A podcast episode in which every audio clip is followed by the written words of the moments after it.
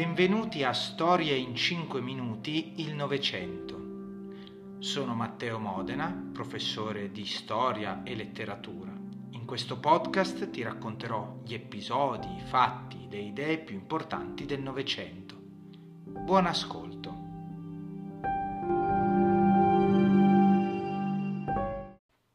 Lo Stato nazista tra repressione e consenso.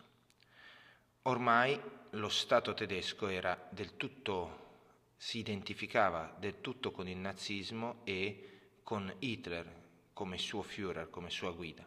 Eh, Hitler era percepito proprio come il vero condottiero, la vera espressione della volontà del popolo tedesco. E questa trasformazione era avvenuta in gran parte con il consenso della popolazione tedesca. Le opposizioni erano state eliminate o costrette all'esilio. Ogni forma di dissenso era stata spazzata via, repressa dalla Gestapo, cioè la Polizia di Stato, dai corpi speciali, le SS e le persone non gradite al regime, eh, ebrei in primo luogo, comunisti, omosessuali, malati mentali, membri di, di, minoranze religiose o etniche come i Sinti, i Rom, i testimoni di Geova, vennero rinchiusi nei lager. In Germania non c'era sostanzialmente più opposizione. E questo fu il primo punto.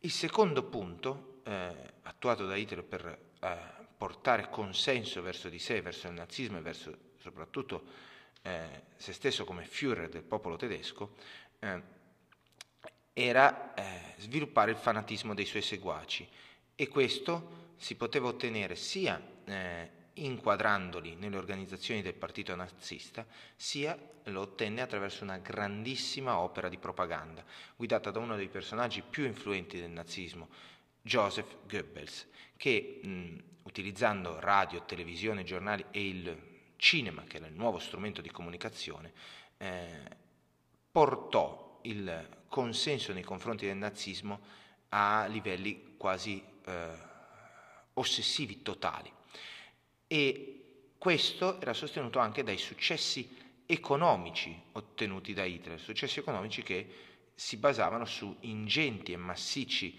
finanziamenti dello Stato eh, per sostenere l'economia e sul rafforzamento dell'esercito.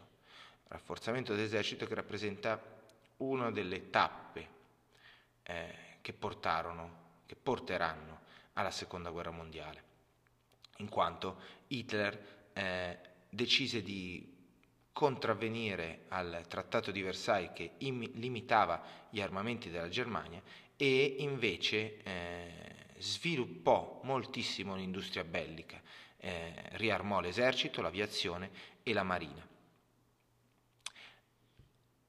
Un altro punto fondamentale fu eh, la censura, la censura culturale.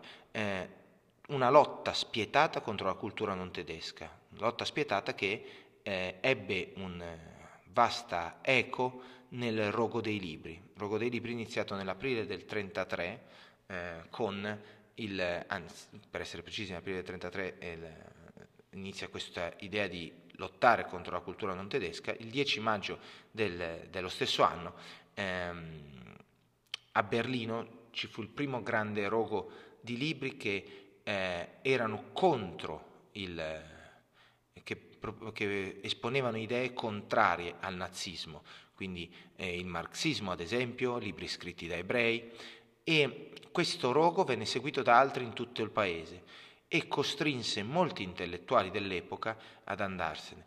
Ne citiamo soltanto alcuni, lo scrittore Thomas Mann, il drammaturgo e regista teatrale Bertolt Brecht, il fisico Albert Einstein, il regista cinematografico Fritz Lang e l'austriaco che in quel momento eh, era appunto sotto eh, la Germania, eh, Sigmund Freud, fondatore della psicanalisi.